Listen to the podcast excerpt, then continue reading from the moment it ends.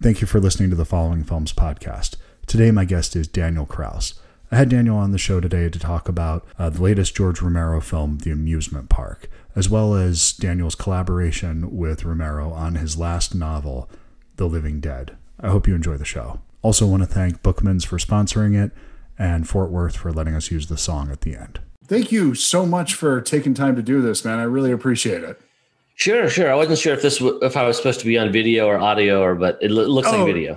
It, well, it's just going to be audio that I use okay. for it, but um, I tend to use video just so I can pick up on those nonverbal cues of complete disinterest or sure. um, anything like that, just so I know kind of help. Yeah, yeah, that makes sense. Absolutely. So, um, I I can't thank you enough for doing this because any time that I have the chance to spend a full week thinking about George Romero, I'm happy to do that. Um, yeah, me too. It's it, he's been one of those people. It's been such a constant presence in my life. Um, really, it's I, I think of uh, the first time I was ever scared in a film was when I went to see The Goonies in 1985. Not because of the movie mm. itself.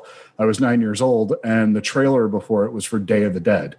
Oh, um, oh, wow. That happened to be playing at the time, and it just destroyed me. I, I thought about that for years afterwards. So, wow. Um, until I finally got the nerve. And I was just wondering, what was your uh, first experience with George Romero? How did you become aware of his work? Well, that was Night of Living Dead when I was a little kid. I mean, this is basically my origin story. I mean, it's uh, my mom liked horror, and um, I saw Night of Living Dead probably when I was five or six or something. You know, it's just one of those films that was always on. And, you know, growing up, I always remember watching with her two things Twilight Zone episodes and Night Living Dead. Those were sort of, I mean, back in the day of just a few channels, those were sort of the horror that was always on. And I think because it was something that we just did together, I mean, I had sisters and they weren't involved in any of this, it became something that felt safe. It wasn't a, a super scary thing. There were, I mean, I, there were times where I got scared by, um, Twilight Zone episodes here and there, but almost more when I got older and could understand them better, probably. But I, yeah, I, t- I totally grew up with Night of the Living Dead. Um, you know, Ben, the the the main character of Night of the Living Dead, was was my hero, really. And uh, of course, I wouldn't really, you know, as you when you're a kid, you don't really attach art to the creator so much. So I didn't, I didn't think about there being a director really. But um, as I got older, certainly I did. And then as I, you know, it was years before I would start to see other movies that that George had made, but um, they continued to inform my growth as a person, um, and then ultimately really guided me as a an artist. Well, I, it's kind of the to me horror films were the first high-minded art that I ever absorbed where there was more going on than I necessarily realized at first. Where um, the things that got me in the door, because I'm a kid of the 80s, I'm 45. So it was these really bad slasher films uh, for the most part. And once I built up the tolerance to that and started digging a little bit deeper and finding these other horror films, I these movies that were clearly about so much more than just mm-hmm. the gore. And it's almost like that's the thing that gets you in the door, but then you end up thinking about these much deeper and more you know important issues. And i think george romero was clearly the master of that. And sometimes it was inadvertent where he didn't even mean to do that with the character of ben apparently. Night of living dead that well thought story. But i mean it's impossible to ignore the social commentary that was put upon it afterwards. Yeah i mean i think romero and serling were both you know masters of metaphor and making art for, that was socially conscious in some way. Uh, so i feel real lucky that those were the two artists that i glommed onto. I mean it could have been you know i really could have gotten into anything. I could have gotten into he-man or you know i mean there's a lot of things that i could have chosen instead.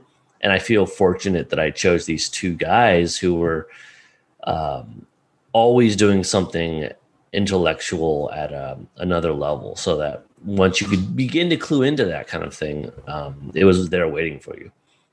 So uh, just because the shirt, and I can't stop, you know, just in my mind, I whenever I see Creepshow, the image that there's probably two images that stand out the most, but the thing in my mind right now is probably Ed Harris dancing more than oh, anything yeah. else. And I'm wondering mm-hmm. what is the the image from that, or something. That, what's the thing that you gleam onto more than anything for Creepshow. Well, after after Night Living Dead, my most formative Romero movie was Creepshow. Uh, that's the one that you know I probably next became aware of as a Romero movie. Uh, it was I saw it on HBO at a friend's house, mm-hmm. and I, my favorite segment of that I don't know why because it really doesn't have anything to do with uh, rational adult judgment. This stuff is so plugged into things that I liked as a kid. Uh, uh, but I've always liked the first segment, Father's Day. So I think the yeah. um, I think the head on the platter is a is a big image in my in uh, like artistic and uh, emotional history.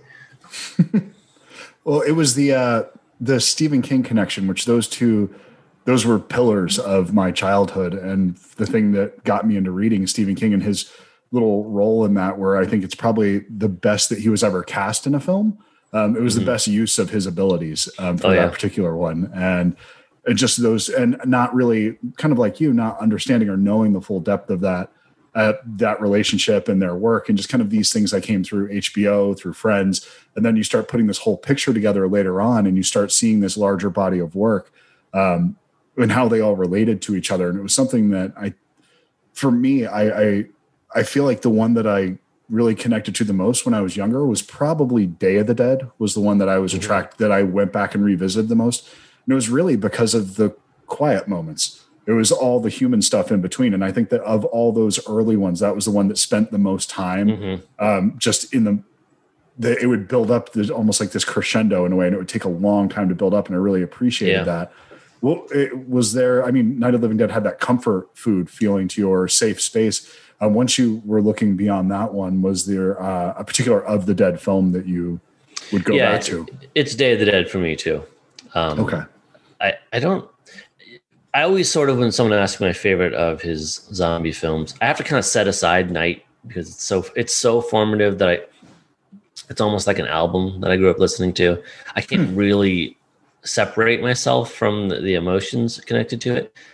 So if that film is off the table, my favorite um, is Day of the Dead. Definitely, uh, it's I've always liked it. I mean, I remember the first time I glimpsed it was um, again at a friend's house on Halloween. I think we were getting ready to go out trick or treating, and uh, there was something just playing on the TV, and it was this scene with Bub and the razor, and he mm-hmm. shaved, yeah. and I was just transfixed. Like, what is this? Like, I, I understand this is a horror figure, but it's doing something sort of tender and it made me feel weird. And uh it, it, it, again it was a time before i even knew what that movie was that was on tv um but yeah that's the one i uh i return to that one all the time. I really love it.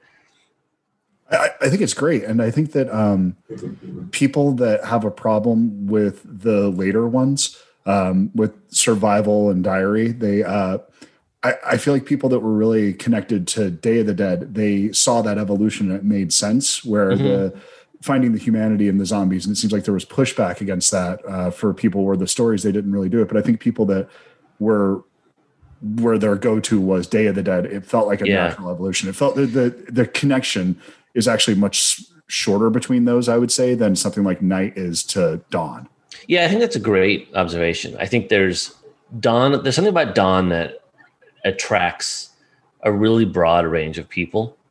And then day is sort of a filter that filters out uh, the people who l- sort of like Dawn for the thrills and chills, but aren't as connected to really the the Romero DNA in it so much. You know, if you love Dead, and chances are you're, you're really going to love almost everything Romero did. Whereas if you like Dawn, you may or may not care for any of Romero's other films. Do you do you think that that's the um, I, that's probably the widest one? It goes the broadest of any of them. It, I, I mean, they're all.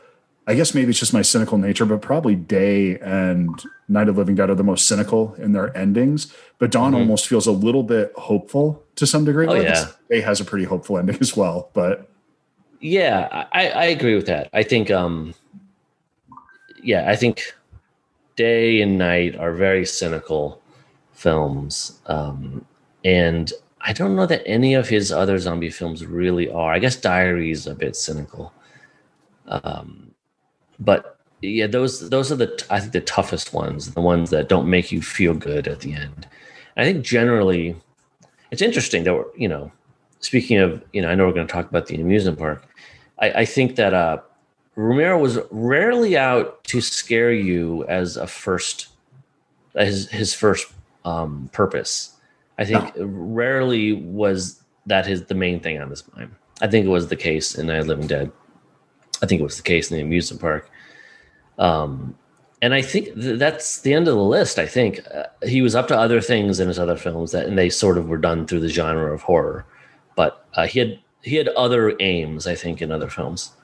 Well, absolutely. And the amusement park is, I actually I really did not want to watch it at all. Mm-hmm. I, I loved the idea that there was this film of his that would always be something that I hadn't seen that I could hold off on, and it's just it's the kind of like I haven't watched the Christmas episode of the original Office yet because I always want there to be one more that I haven't gotten to. It's just something that can sit on the shelf and it's okay. Eventually, I'll get around to this. And I lo- love this idea that there was a Romero that I had, and I'm glad that I didn't stick to that and actually sat down and watched this film because it's such a weird story of how this thing got made. So I'm just glad that it existed. That there yeah. was this bizarre.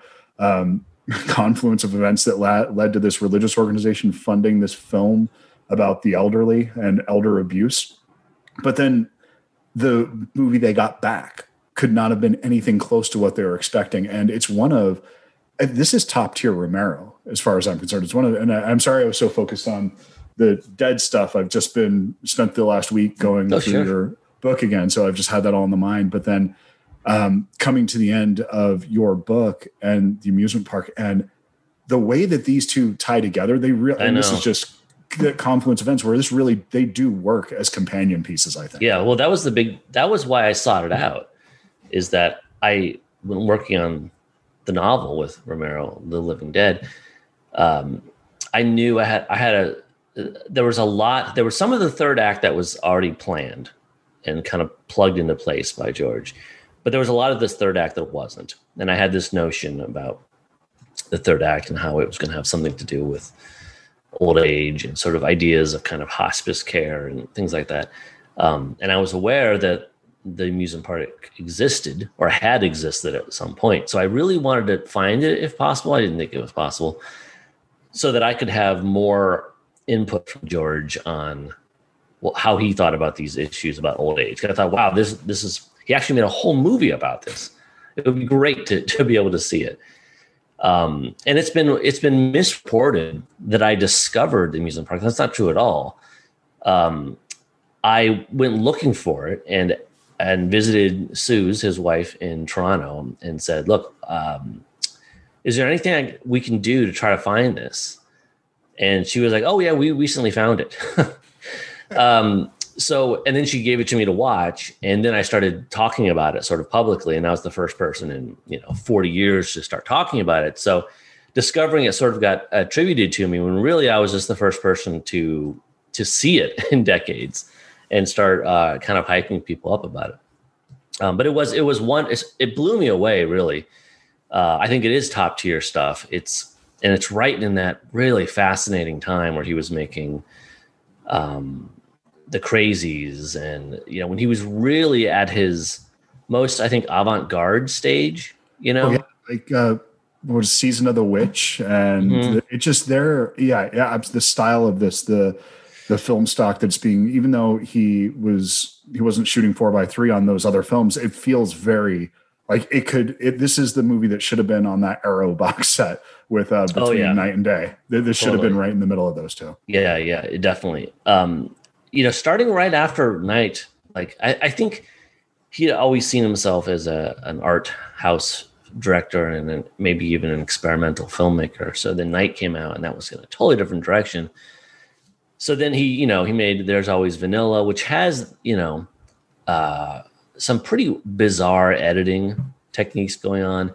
And then some of Season of the Witch, particularly the beginning, um, uses some of that. And The Crazies, of course, is edited like a machine gun. It's very peculiar.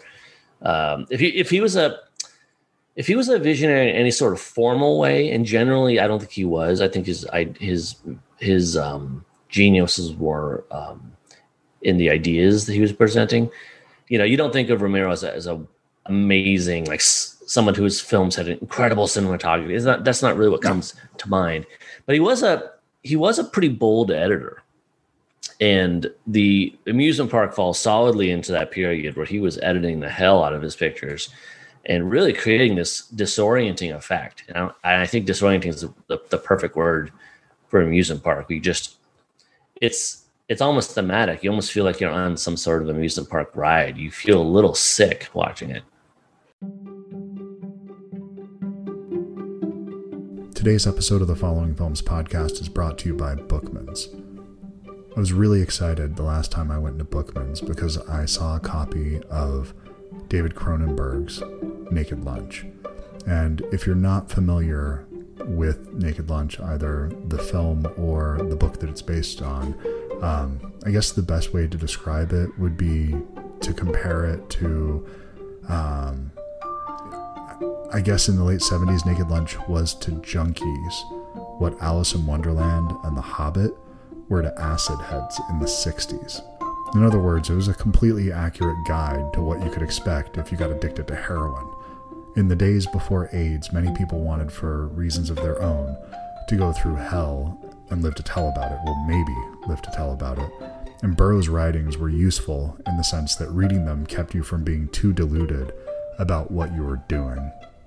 And he took this really unconventional style um, and approach to his prose where the structure it folds in on itself and it in no way follows a traditional linear narrative and it's something that it, it feels almost like anarchy it feels devoid of traditional structure and the idea of adapting this film adapting this particular book into a film I, I think only David Cronenberg could have done this because he has that right um, cynical, almost punk rock attitude towards science and humanitarianism.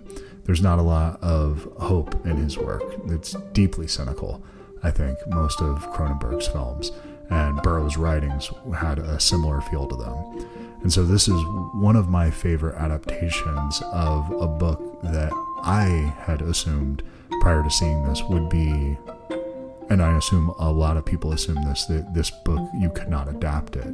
And he still pulled it off. And I'm not sure this is one of those films that's remembered as fondly as it should be. I think I think this is definitely one of those ones that people that haven't checked it out should revisit it. But then again, this is something that I really love and it's taken me what 10 years to get around 8 years to get around to picking up this edition of it and I buy movies almost every week. So I get it in that sense too, because this is a lot to take in and probably one that people wouldn't want to revisit all the time. But I do have this thing where having this on the shelf for when the moment that it strikes me, this is something, this is the film that I want to watch.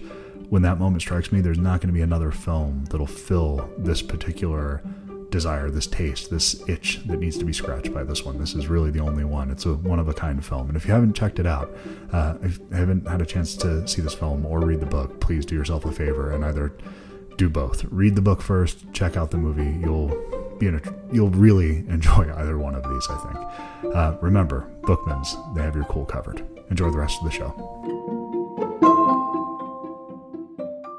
Well, and it, it jumps around um, from if you think if you put side by side the scene with the little girl um, towards the end next to which the film sort of does because it's so short um, the scene where he's listening in on the psychic reading and those two styles coexisting in this film to, to get across this one idea it feels like they're made by different filmmakers.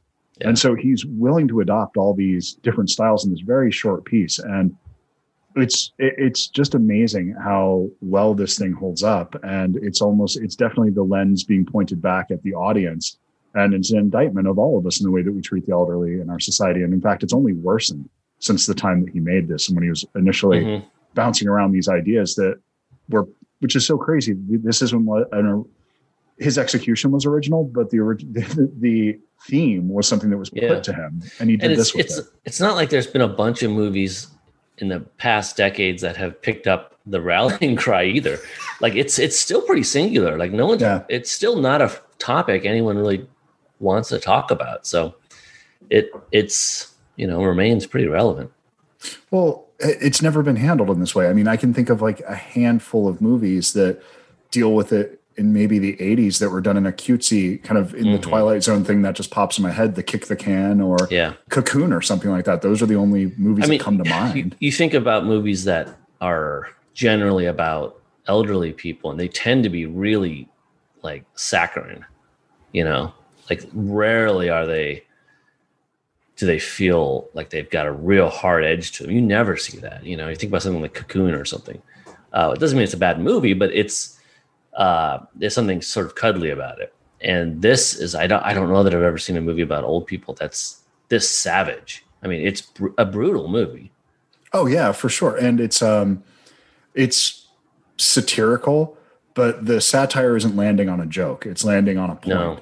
Where it's going that broad and it's only, you know, something like the bumper car scene that's um it's clearly elevated to be absurd, but then the dialogue could have been placed on a street and it would have been the exact interaction and things that we've seen and possibly things that we've looked at and dismissed uh, people because of age. And it's just it's something that I, I can't believe that it hasn't been taken on in that way because the one inevitability is death or aging. It's one of the two. It's going to happen Mhm. eventually. So, and if you're fortunate enough to age, this is how we could be treated. And do you think this is maybe something that we don't talk about as a society because of how we do treat our elderly, and it's something we don't want to face? Yeah, I think it's shame. Yeah, and then Yeah. we're, I mean, we're all guilty of it. Like the if you've you know been, I'm sure there are nice ones, but if you've been inside not so nice nursing homes and hospice care places, uh, there's a lot to be ashamed about as a human being when it comes to uh, how we treat our oldest people, our oldest uh, citizens. It's it's not nice to look at. Um, we, I think there are probably societies where you kind of come of age with multiple generation uh, generations around you and that's uh, less frequently the case in um, america. And i don't know that that's always good or always bad. It just sort of is the the current situation. Um, so it, yeah i don't think it's it's not it's something people don't want to dwell upon. They don't even like really to dwell upon old age you know itself. Um, to even look at um, people who are really old. Uh, whenever they're even mentioned, like it's someone's, you know, 95th birthday or something, it, it's it's it's handled in the way as if it's someone's fifth birthday. It's handled in this very childish, isn't she sweet type of way. Um, so it's there's something icky about the whole thing, and this is what I, I mean. I don't know if there is another movie.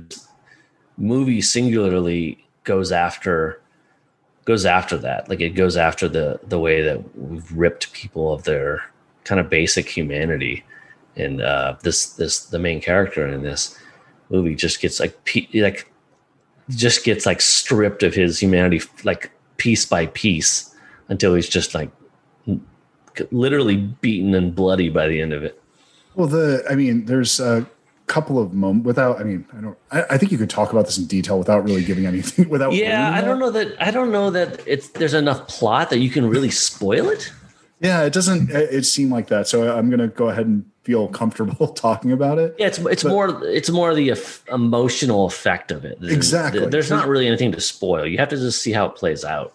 because there's a, a scene where he gets a band-aid put on a, and it's put on his head and it's the aftermath of this violence um, and the way that he's treated in that moment and it's that speaks to so many issues that we have in healthcare the way we treat elderly the way that we treat um, even the way we treat women when they complain of pain the way we treat uh, minorities when they, it's all these different things of people that are not um, their voices are not heard. And it's so it speaks to these much larger issues that i think that just this one simple little moment that eh, on its surface could seem so absurd but it Mhm. really just hits home so hard. And i was just really shocked by how powerful this thing is there a particular moment in the film to you that really was effective that you just said god damn that's that's something I, people need to see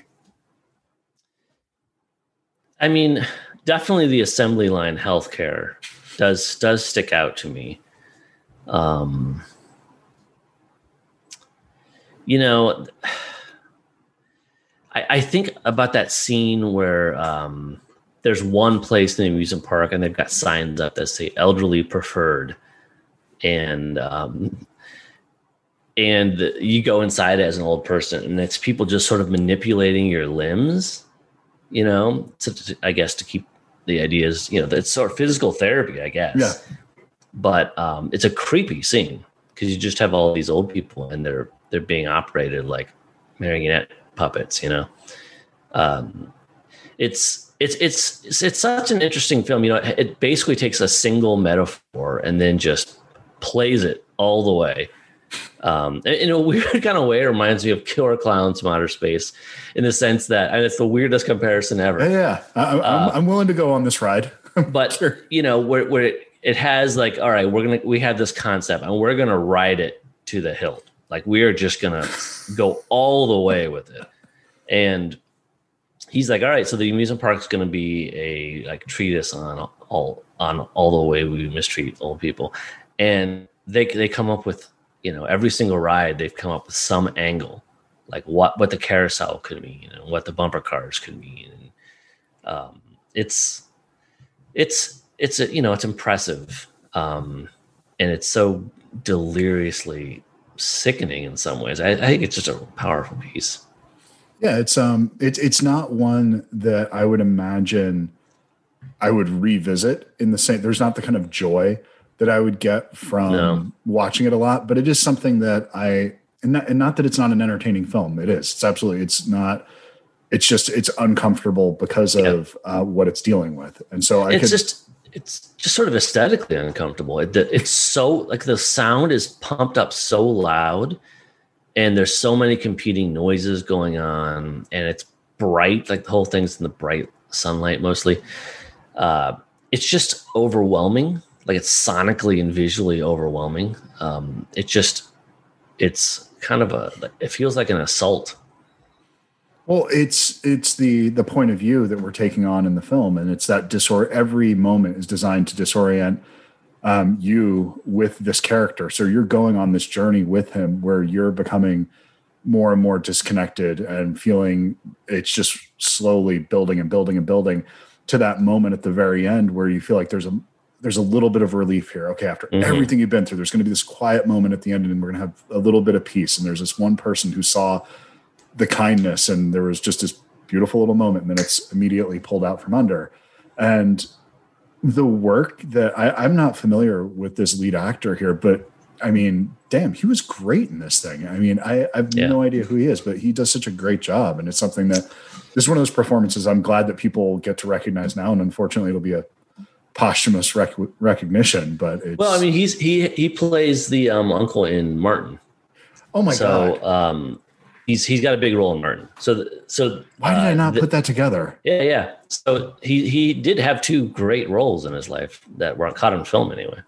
Okay, and that and Martin is one of those ones that I, it, I have not seen in far too long. It's kind of like a uh, monkey shines. I saw it at a certain Mhm. point in my life where I think that I just need to go back and revisit these.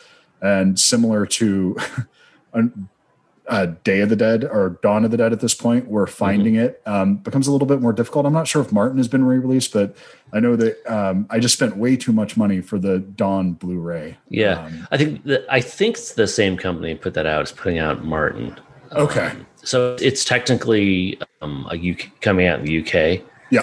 Um, I, I, I think that it still will not be available in the U.S. anytime soon. It's and it's been out of U.S. circulation for a couple decades. That's why I was thinking it was uh, VHS. Possibly was the last time I saw that. So It it had a DVD release in the '90s, I think, okay, um, and that's the copy I have. But it is it's impossible to get in the U.S. I mean, you can get a buy it in the secondary market, but it's very expensive. Yeah, it's um, and that that's the thing. It's uh, if it, I guess I can justify it when it's um, certain things, but I there's plenty of crap on my shelf that I could probably get rid of and justify having that sitting there. So I should definitely remedy. Well, like I said, a new version is is about to come out. Um, there you go. So so get that version.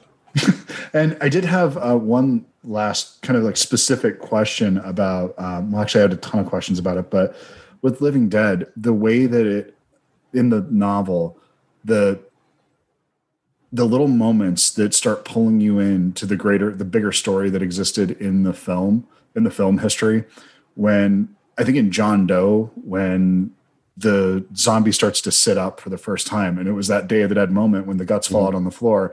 And it but you take this thing where i'm not sure if this was your work or if this was george's at the time where it just dwells on that moment for a good five or six pages and that's what i always loved about um, romero's work was how long he would dwell in these moments and i think that's something Mhm. that's beautifully captured throughout the entire uh, book is how long you'll dwell in these little moments Well, I mean, I took it. I took my cue from obviously Romero wherever I could, um, and some of it was in the pages themselves, and some the, the parts that weren't, I was brought up in his shadow, so I sort of knew which way he would go, usually instinctively. Uh, and he wasn't super interested in horror, first of all, which is a thing some people don't like to hear, but it's true. He wasn't super interested in the genre, uh, at least once he got a little older. Um, and he wasn't super interested in action um, action set pieces as much. He sort of knew these things were important uh, for a commercial film. Um, but you know reading just the manuscript they left behind when it came to if you comparing a scene that he wrote of zombie mayhem versus some character backstory. It's the character backstory stuff where he came alive. Like that's clearly what he wanted to do writing. Um, so, and that's you know, and I again was sort of brought up um, it, in his shadow to doing the same things and writing the same way. Like I, I too am not um, overly interested in in um, spectacular action set pieces of, of bloody blood and guts. It's not. It just doesn't interest me. Um, what interests me is just what you're saying when the body turns over and you have to sort of contemplate what that what that means both for yourself and the world and um, so yeah the, the book is full of those kind of moments and um, prioritizes those moments i think And I, and I think it does that beautifully. And there was something that in reading the note at the end, I was glad that I was um, on with. I did setting the utopia, setting Eden, the possibility of the rebirth of our society in Toronto, because that seems like that's where George found a rebirth when he had those last couple films. There was such vibrance, and because he had had the shit kicked out of him for so long by Yeah. the Hollywood system, and it felt like he, in those last couple years, was really turning a corner creatively and just Yeah. throwing things out. Th- that's exactly right i mean i think i sort of make my apologies in the author's note for not setting utopia in pittsburgh but i think i think pittsburgh has kind of had its day in um, in romero's work and he had found a sort of eden i think in toronto um, and also i thought it was important to the story to for the characters to move outside of the us uh, i wanted them to to kind of cross a border and um, and be a start over in the city that obviously meant a lot to George, but also represented um, a, a different kind of society in a way. Like Toronto's uh, extremely multicultural, um, and you know we, we locate the action specifically on a, a certain st- street in Toronto. I mean, we, no expense was spared um, intellectually anyway uh, figuring out where to put these scenes and, and why we did it and not all of it's written out so clearly but it's it's all in there Well, and I think the the in when you're describing that, it's that ter- that it does represent kind of the the what the world would become because it's I, I believe it was something we were saying that you know this was the most Toronto is just a all inclusive city. It's you know it's multiracial. It's really accepting of alternative lifestyles, and it's always been that way. And the great equalizer, this plague, um, didn't care. We were all food, and so it didn't go to Republicans first, didn't go to Democrats first, like you were saying, and just having that change everything. It, of course, it would be a city that was opening to that, that would welcome the refugees and welcome um, what was Mhm. left, and it just Yeah, made exactly. perfect sense.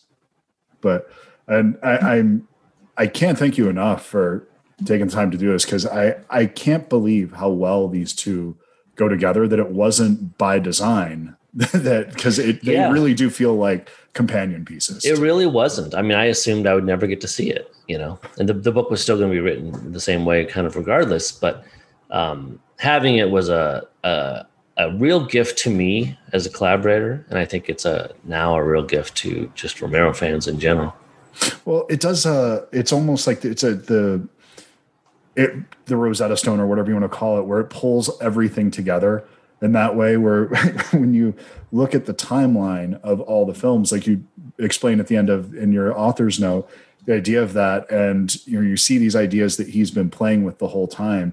That Mhm. This was something that was in the that left a mark on him. This idea of aging, and it was something that he had had Yeah. there. Um, and it was something that he was working towards again, coming back when the reality was there, because he made it that as a young man. That film. Yeah, I know it's so it's so interesting. I mean, for people listening, the uh, and the author note at the end of the book goes into this, but essentially the the movies in the order that he released them do not reflect the chronological order in which they um, should be arranged when you're thinking about the zombie apocalypse.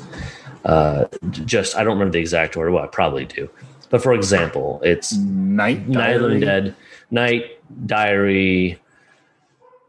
God, Survival. I think. Um, because that's oh yeah, because days last. So then it Days would be- Last. okay, Yeah, and then dawn right before that, I believe. yeah. It, that it's, sound right? no, it's actually, you know what? I have it right here. I can just tell you. I was just thinking about it. So All right, so here it is. the The correct order. No, my computer's freezing. Wouldn't you know it? All right, the correct order is Night, Diary, Survival, Dawn, Land, and Day. land. So yeah, Day okay. is really the the end of his story, um, and so my task, helped by things he had already written, was to use those six points to sort of predict the next six points or whatever, um, and then not limit myself to the zombie film. So you know, you're looking at just sort of his worldview, which definitely included the amusement park, um, and the the novel kind of has it creates a space for the films you know? Like if, if you want the complete romero experience you could read the first act of the book pause watch those six movies in the order that i just said them and then read acts two and three of the book and then you would have sort of the full scope But that, I think that would uh you could do that, but it's almost like when you go back and people take the time to put memento in chronological order or Right, something like right. that. I think you can lose some of the uh oh yeah totally you, you lose the the purpose of finding the voice and what was going on in society at that time. Yes, you could absolutely do that as a as an experiment, but when you the cultural significance of the moment in time when his work was made is really important to understand. Yeah, absolutely. It's it's sort of like um, not as dramatically, of course, but like if you watch the if if the first time you watch the Star Wars movies was in order, like I don't I don't know that they would have the same effect. You know, like like there's it's an interesting intellectual exercise, and if you've seen the Romero movies a bunch, maybe it'd be fun to to try them out in this way. But um, but yeah, it it, it has its limits. Well, I've gone. Th- I mean, I can kind of do that uh, mental gymnastics in my mind right now, having just gone through all of them again. Um, and that's not. Yeah, I, I think that that's that would be more rewarding to me than watching the Star Wars films in Yeah, right. order. T- totally. Well, thank you again, man, and I, I hope you have a great weekend. Thanks for doing this. Yeah, you too. Anytime. All right, take care, man. See you. Uh, bye bye. Time enough to figure you out. Time enough to write this down. Wish me luck, give me hope.